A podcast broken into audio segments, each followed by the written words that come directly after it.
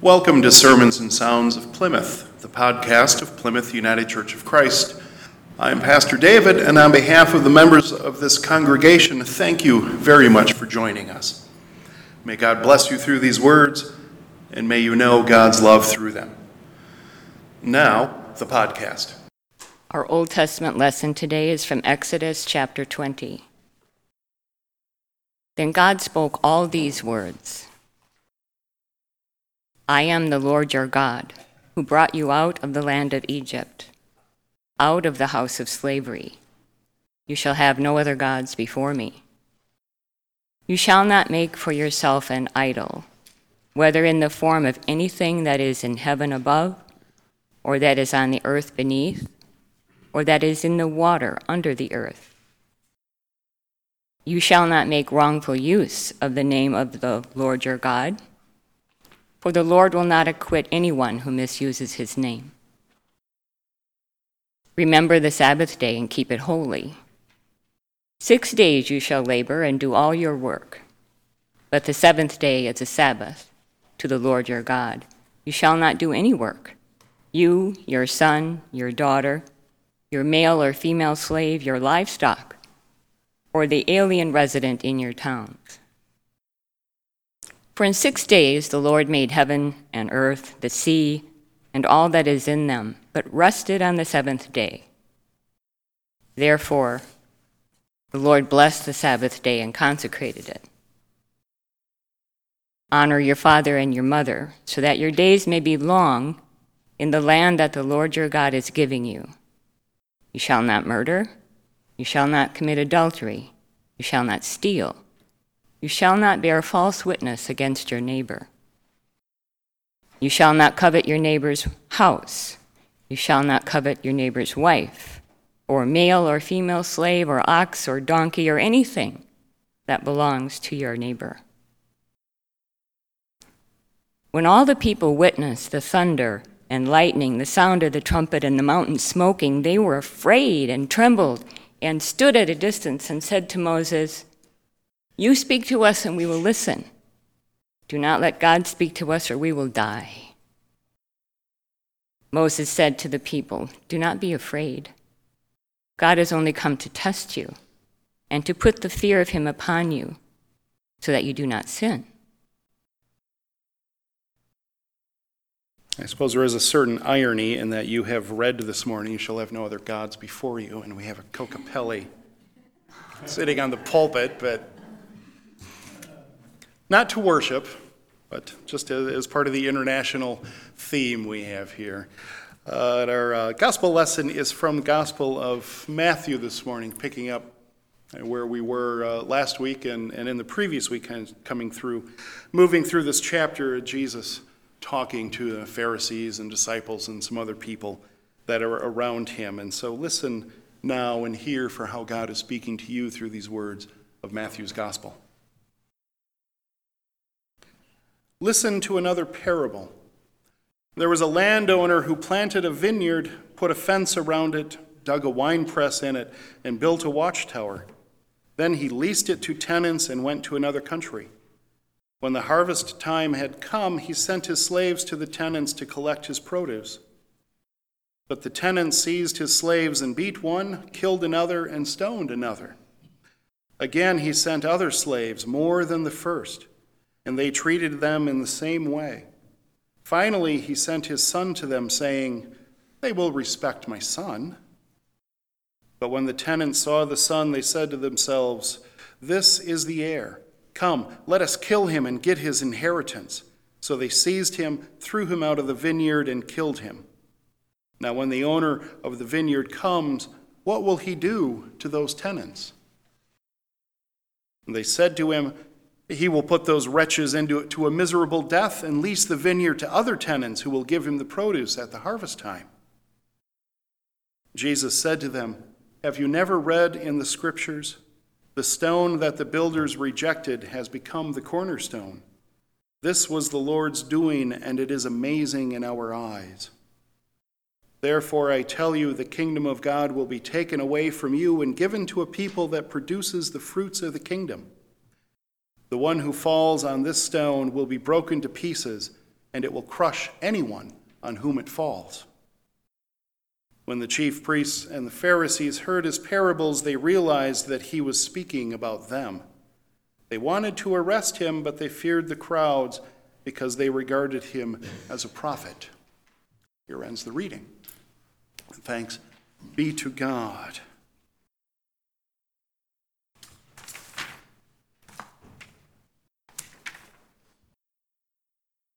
The stone that the builders rejected has become the cornerstone, Jesus says. Who, who are we rejecting that might become a cornerstone? Or who have we rejected?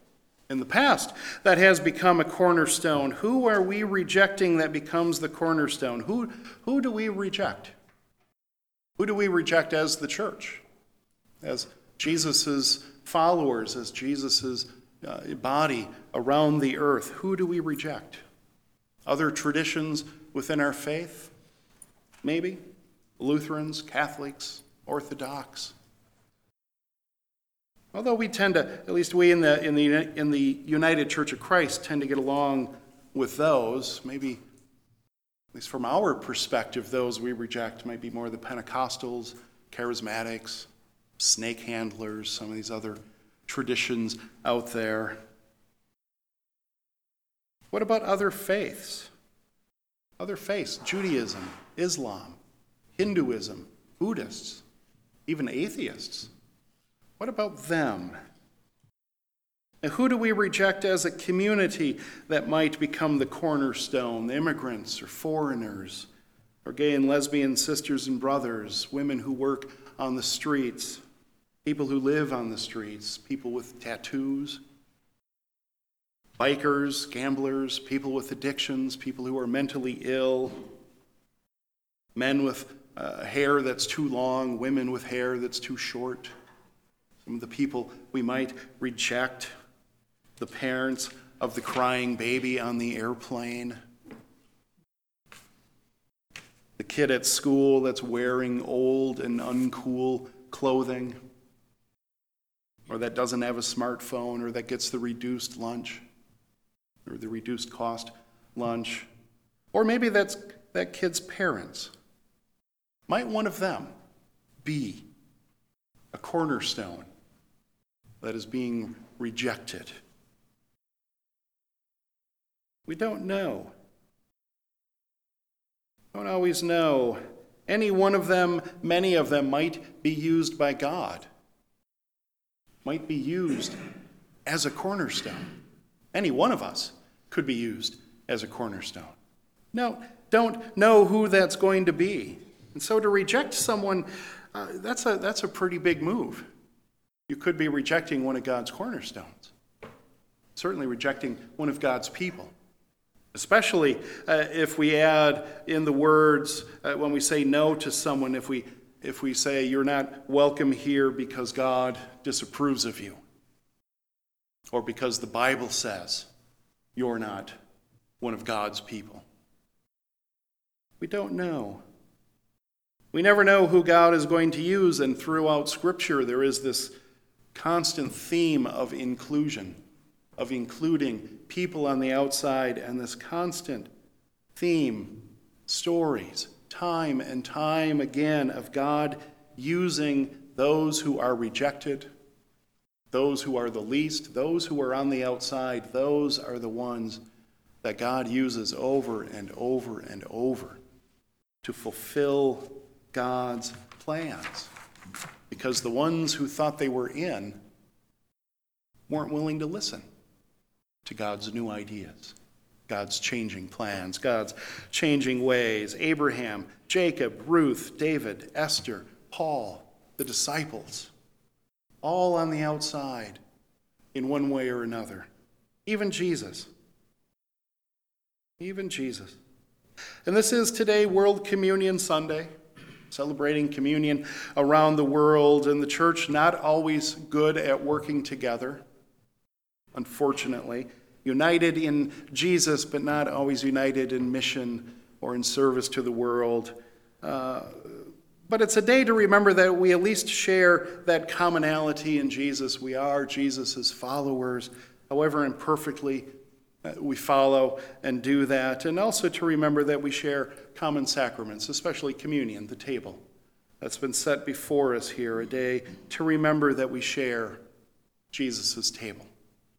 That the sacrament of communion is important in the life of the church.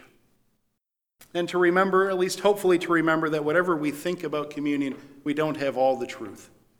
Although sometimes we fight over communion uh, because we think we have all the truth. Uh, and that other church doesn't do it right, so they can't be included here, or they won't include us, or whatever. But yeah, we really don't have all the truth. So let's not cast out a, a possible cornerstone of thought, and let's not cast out a possible cornerstone of a person by denying them access to the bread of life or to the cup of salvation. Let us remember that we are a community, and as a church, we're called into that community not to be insular, but to serve the world, to go into the world, to bring healing and hope, health, mercy, love, kindness. We read the Ten Commandments here, and the Ten Commandments also about community.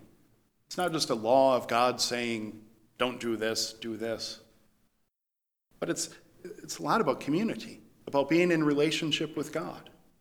This is what a relationship with God looks like. This is what a good, right relationship with one another looks like. Don't go after other gods and don't cast out your God. And don't cast out other people. Don't cast out others through murder or disrespect or theft or bearing false witness. These are about living in community. This is a people who have just left slavery in Egypt, are in the wilderness, coming to the promised land, and God is saying, This is what it should look like when you live together. This is about community. And I particularly like uh, that the commandments include the admonition that even the slaves and the foreigners are included. It's not just for a select people but it's for everyone who also is living with them at the time. Even the slaves and the foreigners are part of this community, are protected by God's covenant. All are covered.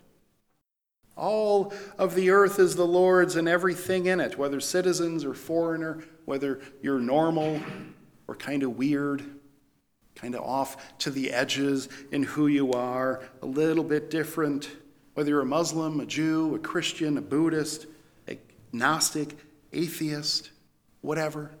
All part of God's umbrella, whether you're a rock and roll person or a country and western person or a classical person. Whether you're a professional dancer or you're in a faith that thinks dancing is a sin, covered by God. Farmers, teachers, business owners, slaves, professors, nurses, doctors, stay at home moms, stay at home dads, retirees, CEOs and the guys work in the mailroom, all part of God's world.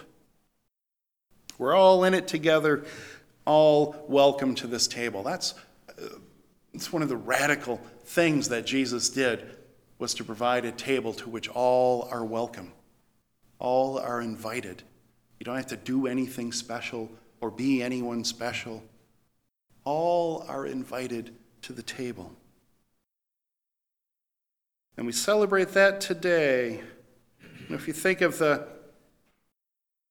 rotation of the earth, the first Sunday morning's communions on planet Earth started yeah, maybe 14 hours ago, 15, 16, hard to, hard to say depending on where you are, but about 15, 16 hours ago as the Earth spins when the sun crossed that international date line and people in the Philippines and Japan and New Zealand are up first and have had communion already.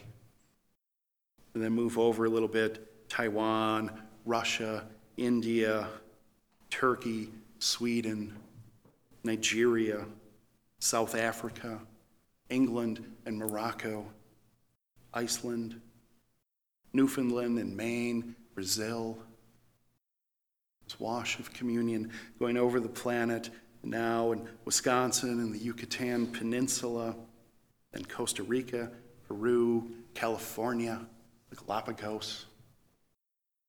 I'm not sure if there's a church in the Galapagos, but If there is, they'll be celebrating communion today in Hawaii, Fiji, Easter Island. I like to think even the workers in, in Antarctica, working at the science station, someone down there, probably taking communion. Receiving communion, enjoying communion, this wash of grace, embracing the earth in the cycle of people as the earth rotates, a cycle of people around the planet that are coming up to the table to be fed or are having the bread and wine come to them to be fed, touching all of humanity. All of humanity, the woman whose husband has just died and the one who's just had miraculous cure. The depressed and the happy, those who are alone, those who are with many the child who's hungry for food, and the child who's full enough and healthy enough to play football. The child who's hungry for attention, the one who has enough. People who live in safety, and those who are being targeted by militaries or by terrorists or by their abusers. All the ones around the earth that are being told, You're awesome, you're wonderful. And all those that are being told, You're not good enough. You don't measure up. Those that are in hospitals and nursing homes, those on yachts and in airplanes, in homes and in churches, God's grace for all. God's grace for all moving around this earth that we call home, and all welcome. Let all be welcome at this table certainly this communion table that we share in the church, and let all be welcome at the tables in our fellowship room to be fed there as well with the food that we make with our hands and with our love. And may this table be also a cornerstone of faith the willingness to share, the generosity and the love shared at this table. Let that be also a cornerstone of the faith. I want to read uh, and, and finish up with a poem that I found this week. This is a, a poet uh, and uh, a woman who writes liturgy and music and poems that she wrote about the communion table and wrote specifically for World Communion Sunday. And the table will be wide, and the welcome will be wide, and the arms will open wide to gather us in and our hearts will open wide to receive. And we will come as children who trust there is enough. And we will come unhindered and free. And our aching will be met with bread, and our sorrow will be met with wine. And we will open our hands to the feast without shame. And we will turn toward each other without fear.